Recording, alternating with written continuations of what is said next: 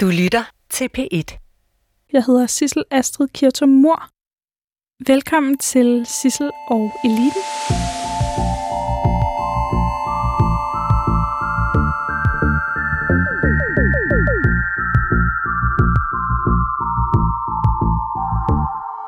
Andra Rogaszewski. Var det rigtigt udtalt? Det er meget flot udtalt. Tak. Jeg har virkelig også øvet mig. Jeg har været på YouTube i halvanden time, tror jeg, i går, hvor jeg bare har hørt dig udtale dit navn. Ja. Man kan jo udtale det på to måder, og du udtaler Ja. det meget flot. Altså man kan udtale det på sådan dansk flot måde, mm. Rogaszewski, Rogaszewski, og så kan man udtale det på sådan en international Rogaszewski-måde. Wow. Vel, jeg har det som om, du bedst kan lide den internationale måde. ja, det kommer an på, hvor man er henne, tror jeg. Ja, Men i P1, der er det bare Rogaszewski. Rogaszewski. Helt normalt. Du er medstifter og administrerende direktør af Nets Company, som alle danskere jo på en eller anden måde kender, uden at kende jer, tror jeg. Fordi det er jo jer, der styrer Borger.dk blandt andet. Ja, det er rigtigt. Og nu er du simpelthen endt i Sissel og Eliten. Fordi jeg er i gang med at kortlægge magteliten, som du er en del af. Og for at forstå den, så har jeg tænkt mig at spørge jer, der er en del af magteliten, om hvordan det hele startede.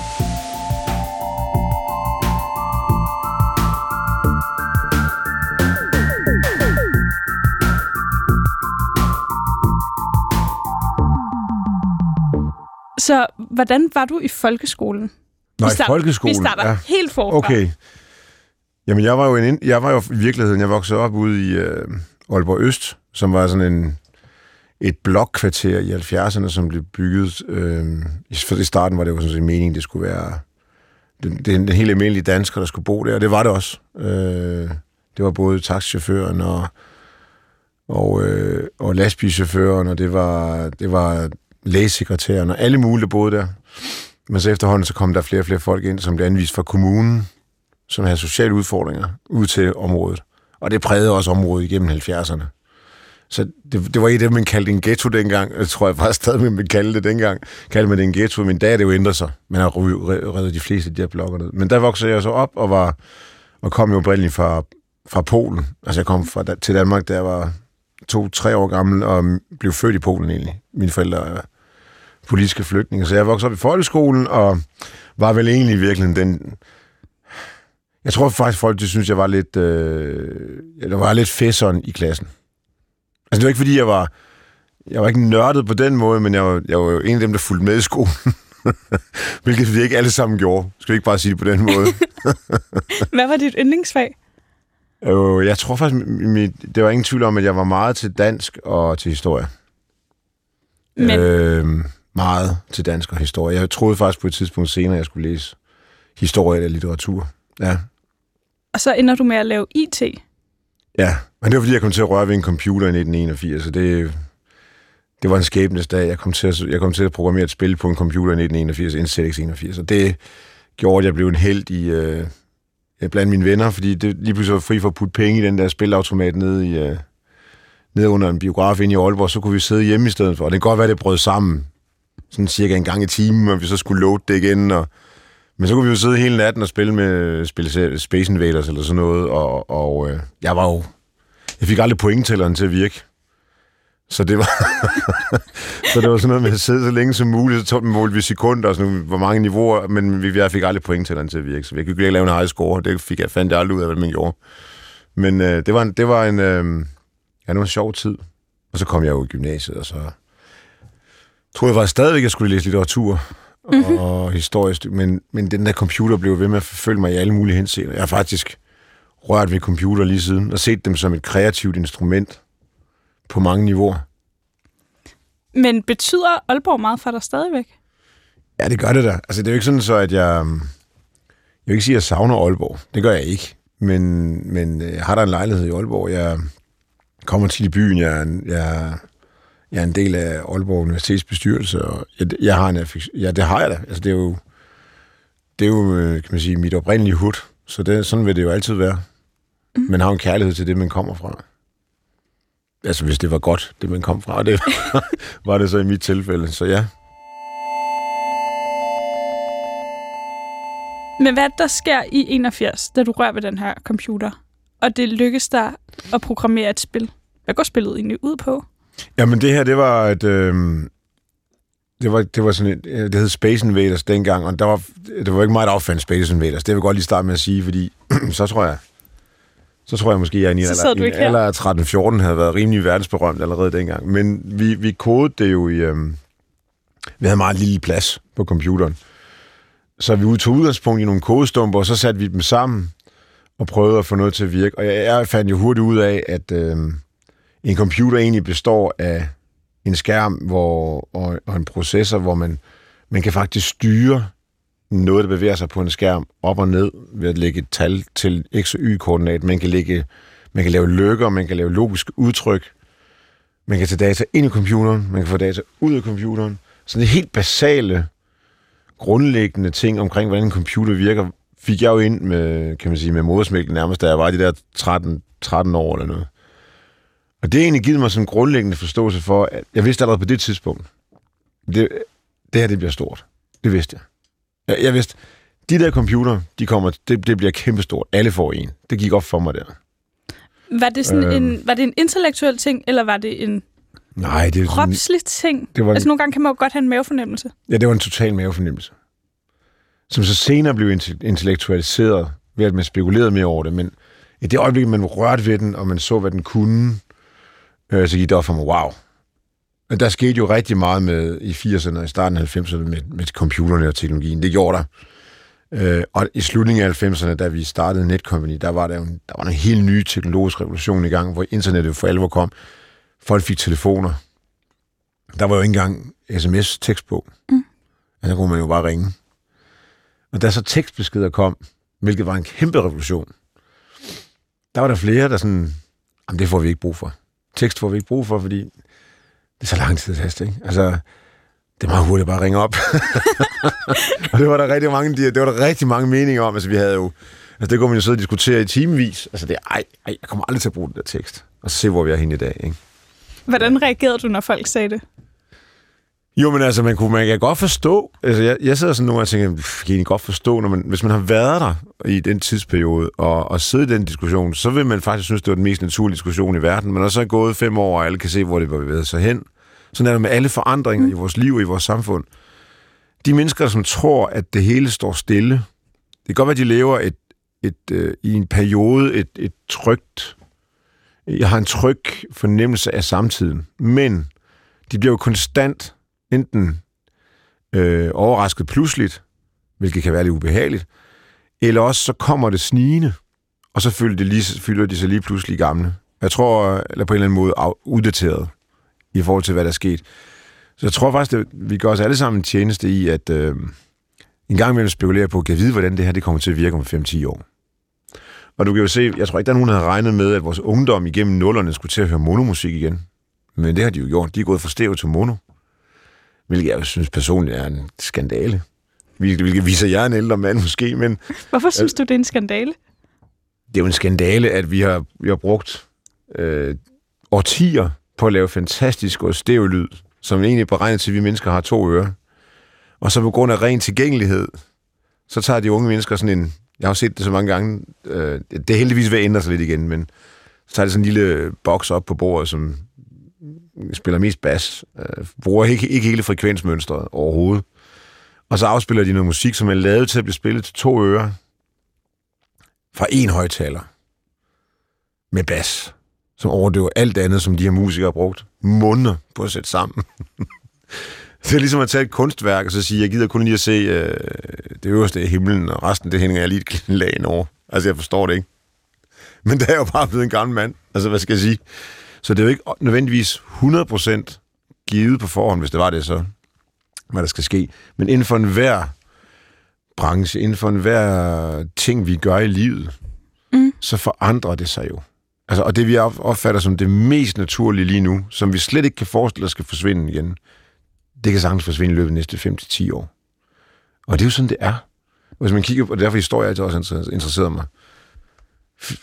Fordi om 5-10 år, så vil folk jo se på det her program, og se på dig og mig, og tænke, jamen det var også dengang. Øh, Det var jo en anden verden. Nu har andre, verden forandret sig igen. Men det sker jo bare løbende, dag for dag. Ikke? Det er spændende. Og hvis man på en eller anden måde kan... kan øh, jeg tror, det er sundt at tænke sig tænke dybt over nogle gange, hvordan vil det her forandre sig? Fordi så kan man måske komme på forkant af noget af det, og, øh, og være med til at skabe forandringen. Er det det, det, du gør i dit arbejde? Ja, det er det, jeg synes, der er det mest spændende ved mit arbejde. Det er at skabe forandring. Øh, og jeg er meget privilegeret, fordi jeg kommer jo rundt til utrolig mange typer, både virksomheder og, og institutioner, og, og jeg får lov til at beskæftige mig med, i det job, jeg har, så får jeg lov til at beskæftige mig med mange forskellige fagligheder og, og prøve at forstå, hvordan tingene virker. Det er jo et stort privilegie. Hvilken øh. forandring har du været gladest for at lave? Men jeg tror grundlæggende, så, så øh, er jeg jo glad for, at vi har været med til at... Hvis jeg skal tale om en enkelt ting, så vil jeg sige, så er det jo mennesker. At Vi har lavet mange gode systemer, og dem kan vi snakke længere om. Men på et eller andet tidspunkt er der en udløbsdato for alle systemer. Selv de aller, aller, aller nyeste IT-systemer, som måske virker på en ny smart måde. Øh, så, så vil folk sige, ja, ja, men om, altså på et eller andet tidspunkt om 20, 30, 40 år, what do I know? Øh, måske endda før, så vil det blive skiftet ud, eller folk vil tænke, nej, vi skal noget andet.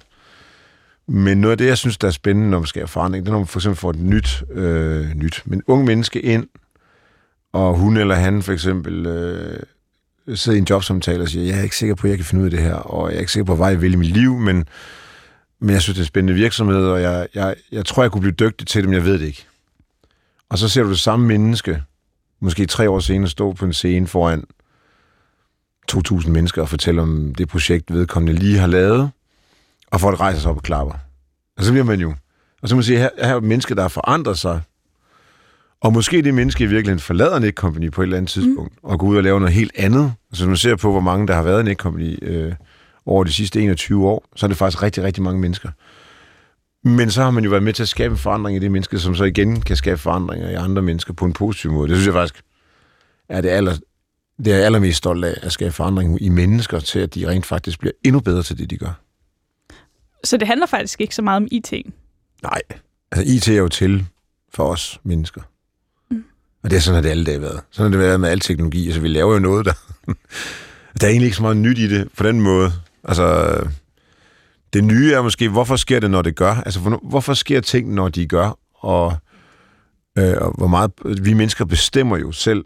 Altså, meget vigtigt at få sagt. Vi mennesker bestemmer jo selv, hvordan vi gerne vil have, det skal udvikle sig. Så det er bare et spørgsmål om at at komme i gang og mene noget og involvere sig i noget fagligt og prøve at skabe udviklingen selv. For jo mere du gør det, jo mere du er med til at ændre verden. Der, der er ikke, verden ændrer sig ikke af sig selv. Den ændres af mennesker. Og hvorfor skulle du ikke være en af dem? Men ikke sådan er det jo. Præcis. Men hvis vi nu går tilbage til 90'erne. Ja. I har lige lavet Netcompany. Ja. Hvordan begynder I så at forandre verden? Jamen, Netcompany er jo sådan en, en, en trodsreaktion i virkeligheden. Øh, var og er måske i virkeligheden den samme kultur er det jo, men det var en trodsreaktion dengang. Fordi vi var mange, som, eller en del, som vidste noget om computer, IT og teknologi, som synes der var for mange, der ikke vidste noget om det, som bestemte over, hvad vi skulle lave. Og det var, så man kunne faktisk godt sidde nogle gange og tænke, mm, vi sidder her 10 mennesker, som er i gang med at bygge noget, som vi faktisk ved, hvad skal til for at få færdigt, ikke? og hvordan det virker. Og så kommer der nogen, som overhovedet ikke aner, hvad vi laver, og skal fortælle os præcis, hvad vi skal gøre. Og det, det kom der ikke altid noget godt ud af. Så vi, og typisk var vi færre, der vidste noget om det, og rigtig mange, der talte, som ikke vidste noget om det. Mm. Så Netcompany blev en, en virksomhed, hvor vi vendte rundt på det der. Og så sagde vi, måske vi skal have nogle flere, der ved noget om teknologi. Og hvem siger, at de mennesker ikke også kan lede og kommunikere og hvem siger, at de mennesker ikke er hele holistiske mennesker, som... Og hvis de kan, begge, hvis de kan det, altså forstå teknologien, men også kunne lede og kommunikere osv., så, så er de måske de rigtige mennesker til at styre sådan nogle projekter og få ting til at ske. Og så har vi selvfølgelig lagt det til, at så skal vi så også kunne levere. Ikke? Så skal vi kunne levere til tid, budget og i rette kvalitet. Og kan du det i, den, i, i IT-branchen, hvor du leverer sådan lidt, lidt komplekse systemer, så har du altså noget godt kørende for dig, fordi det er svært, ligesom det er svært at bygge en, øh, en bro, eller en, en... Folk har det sådan lidt... Nå, ej, har I hørt, der skal bygges en, øh, et nyt hus? Ja, men hvornår er det færdigt? Jamen, det er færdigt om øh, til oktober. Sådan, ah, det er det så nok ikke, vel? Det tænker vi alle sammen. Lige præcis. Ah, det er nok ikke. Altså, det, det der, det, det bliver udsat, ikke? Altså, det, der går nok et år mere, ikke? Det tænker vi med det samme, øh, og det er det samme IT-systemer. Der har været en lang, lang periode, hvor jeg gik rundt og sagde, hvad er det, vi skal? Jamen, vi skal have et helt nyt IT-system. Åh oh, nej. Hvornår skal det være færdigt? Jamen, det skal stå færdigt her om halvt år. Ah, det er der virkelig ikke nogen, der tror på. Vel? Altså, det er Nej. der jo... Altså, det, folk tænker, ah, okay, det skal, nok komme til at, det skal nok komme til at gå lidt galt, det der, ikke? Og hvad gør du ved det? Jamen, det er ikke, det, den præmis køber jeg simpelthen ikke. Altså, det, det, det, det, det gider jeg ikke at høre på. Altså, fordi så må man jo sætte sig ned fra starten og sige, hvorfor tror du, det går galt? Fordi er det, er det tidsplanen? Er det, mm. er det, fordi vi ikke ved, hvad vi vil lave? Er det, fordi vi ikke har de rigtige folk på? Altså, forklar mig helt præcist. Og så lægger vi en plan ud, og så følger vi den her plan, og så skal, så skal man jo ikke stå der to måneder før og sige, ej, jeg tror forresten, vi stadigvæk har seks måneder igen. Altså, man skal, to måneder før skal man jo så helt sige, der er to måneder igen, eller... altså, det kan jo ikke nytte noget, at, altså, det tror jeg, der har vi insisteret meget kraftigt på, at det kan, vi, det kan vi finde ud af. Og det har været rigtig, rigtig godt for virksomheden. Rigtig godt. Hvordan får man staten som sin kunde?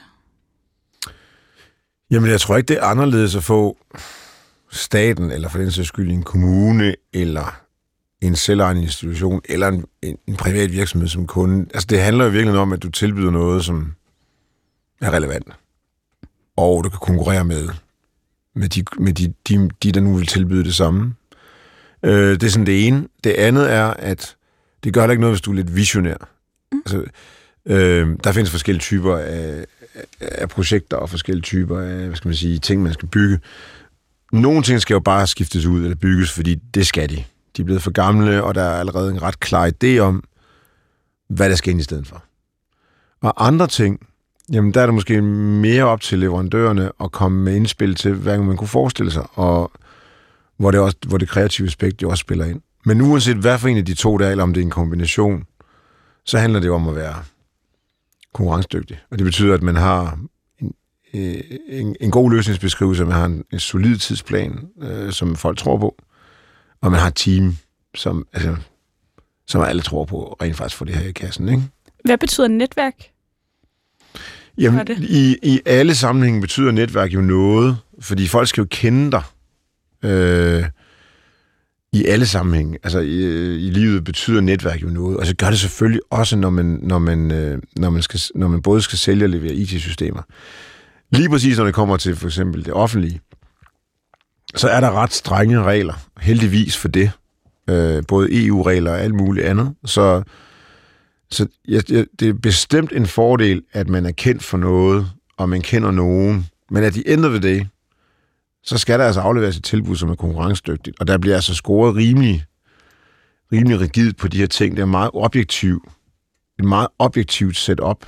Og, og der er vi jo i Danmark, altså det, det har vi så også, det har man diskuteret meget, men vi i Danmark går faktisk meget op i, at vi følger de regler, og, og at der er nogle professionelle mennesker, som, som sidder og voterer så jeg vil sige, i forhold til at, blive, i forhold til at være relevant, øh, så tror jeg, det er meget godt at kende mennesker og også være, og, og være kendt for noget godt. Men i forhold til at vinde, så er det, ikke, så er det bestemt ikke nok. Altså, du skal kunne... Du, du bliver jo objektivt vurderet. Grunden til at eneste dig. Ja. grunden til at spørge dig om netværk, det er fordi, jeg har spurgt nogle af de andre, jeg har haft herinde, om hvem de sidst har ringet til. Ja. Og jeg har faktisk kun spurgt to. Mm. Og to ud af to svarer dig. Og det er Okay. Nana Bule fra Microsoft. Det er rigtigt, hende har jeg talt med. Jeg hende taler faktisk en del med for nylig. Ja, ja, ja. Det kender jeg gennem mange år. Ja. Yes. Og den anden er Claus Jensen, som er Danmarks mest magtfulde mand. Ja. ja. Jamen, det er... Ja. Tænker du nogensinde over, hvad, altså, hvad netværk har betydning? Og hvordan det er sådan, at have så meget magt og indflydelse, som du har i dag?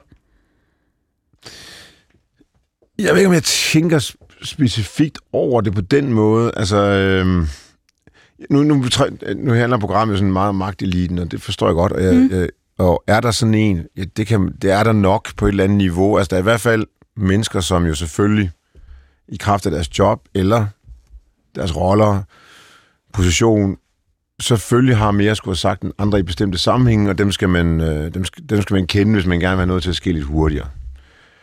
Når det så er sagt, så er jeg ikke sikker på, at der findes sådan en, en, øh, en fast gruppe, altså magteliten, fordi øh, alle mennesker er jo forskellige, og der er også en ret stor øh, udskiftning, både på jobplan og så videre, så videre. Husk nu, at, at øh, alle mennesker har jo, øh, alle mennesker er jo bare mennesker. Og derfor så tror jeg, også blandt øh, de, som har en del indflydelse i vores samfund, så er der også store forskelle.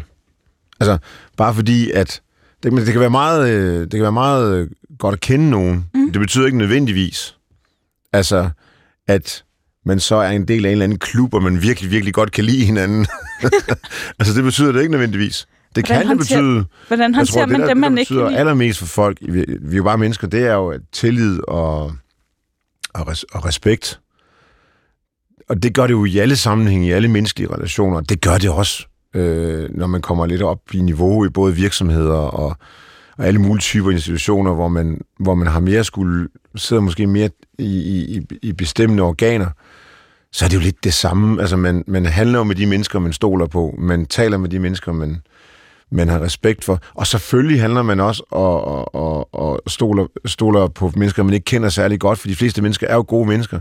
Men hvis du så falder igennem, og det viser sig, nå ja, ham, ham kunne man ikke stole helt på, eller i hende der, hun, hun har egentlig sagt noget andet, gjort noget andet. Mm. Så falder det er sådan ligesom alle andre relationer, vi kender det fra alle vores liv, og sådan vil det også være i, i, i alle settings, også i forhold til folk, der så tilfældigvis lige i den rolle, de sidder i, eller den, den position, de har, så har lidt mere magt. Det er de samme mekanismer, der gør sig gældende. Øh, og den er ikke længere. Altså, der er jo sådan der, jeg ved godt, der er den der sådan en næsten, jeg ved ikke, hvad jeg skal kalde den, men hvis du ser en Oscar-uddeling, Ja. Øh, så tænker du, ej, sidder i det der rum der. Det er så, kan man sige, magteliten inden for, det må vel være den absolute top verdens magtelite inden for skuespil og mm. skuespilkunst og filmproduktion, der sidder derinde, ikke? Og så sidder man måske og tænker, ej, de må alle sammen være venner med hinanden, dem der. Hvad? De, de må være del af sådan en klub. Men ved du hvad? Det tror jeg slet ikke, de er.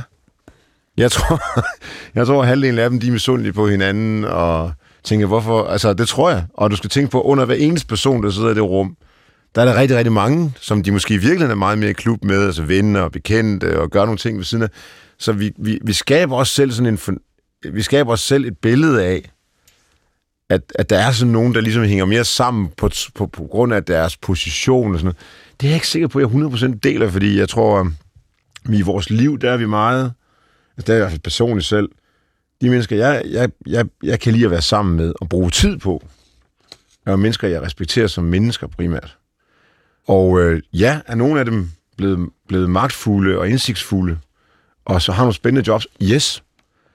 Absolut. Er der en en-til-en korrelation imellem de ting, jeg har sagt før, og så det at have indflydelsesrig job og, og en god position? Overhovedet ikke.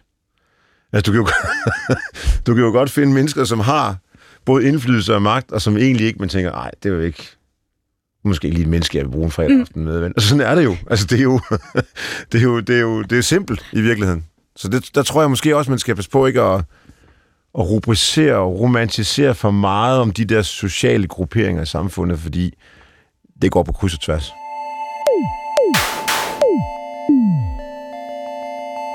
Er der meget drama i magteliten?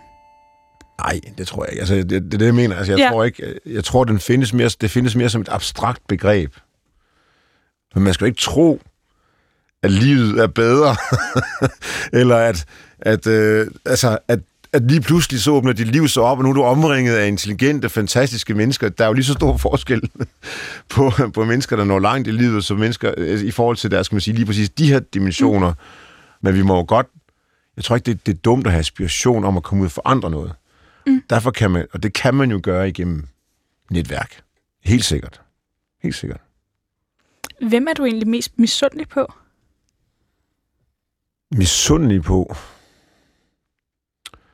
Jeg kan sige, at jeg er sådan rigtig misundelig på... Altså, hvis jeg skulle være misundelig på nogen, øh, sådan generelt, så tror jeg, at...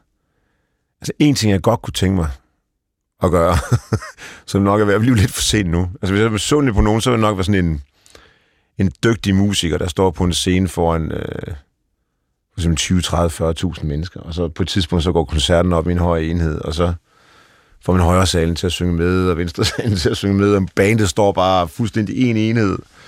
Og det må være nogle... Første gang, det sker for, en, for altså, at stå på sådan en scene, og så føle, at man er i et rum, hvor alle føler det samme, Mm. og man er med til at skabe den følelse. Det må der være. Det, det kunne jeg faktisk... Altså, jeg synes faktisk, vi, vi gør det jo nu i højere og højere grad, også i Netcom, når vi, øh, vi har simpelthen så mange gode folk, og, jeg, og øh, når man står for eksempel øh, i øh, Tivolis kongressal, eller koncertsal, tror jeg det hedder, og du står nede i, i det gamle radiohus på Falconer Allé, øh, ved siden af Forum. Det er ikke Falconer Allé, men whatever. Ja. Så kan du godt få den der fornemmelse af, at du, du, du, du, du er eksponent for en fælles ting, som bliver... Så lige pludselig går det op i en højere enhed. Hvor øh, man kan se, om det, er, det er fredag efter... Jeg savner det virkelig, det kan man godt høre, ikke? Altså, det er fredag eftermiddag. Du ser helt salig ud i øjnene. Ja, det er fredag eftermiddag, og vi har lige haft et, et, en eller anden op på scenen, som har vist et eller andet, vi har lavet, og folk så tænker, hold op, hvor er det sejt, det der. Og så står jeg jo, fordi jeg er jo direktør for virksomheden, og siger, hvad synes, hvad synes I om det der? Vi er det her, det har vi skabt. Det har vi lavet sammen med nogle fantastiske kunder. Og så begynder folk at råbe, yes, det er helt vildt. Altså, man har den der fornemmelse af, at, man er, at, at der er et fællesskab, som man, man, man har været med til at skabe. Det synes jeg. Men det må være endnu større, tænker jeg. At stå på en, stå på en orange scene og, altså, og gøre det endnu bredere. Altså på den måde. Det, må, det kunne jeg faktisk godt blive misundelig over. Altså det må jeg sige, det, det kunne jeg faktisk godt blive misundelig over. Det må, være, det må være en god fornemmelse.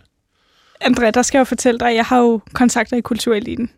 Ja, så jeg kan godt mener, trække nogle tråde, hvis det er for dig. Der, der kræves nok også noget mere. End, altså det, jeg tror, vi skal have noget mere talent på banen.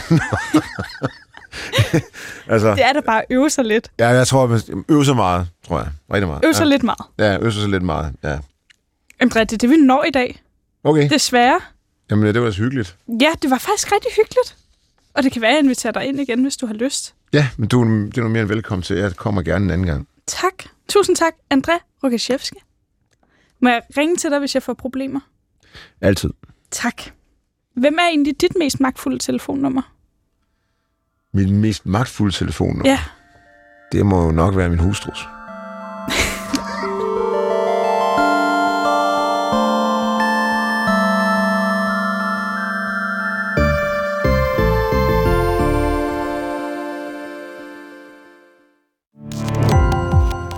Gå på opdagelse i alle DR's podcast og radioprogrammer. I appen DR Lyd.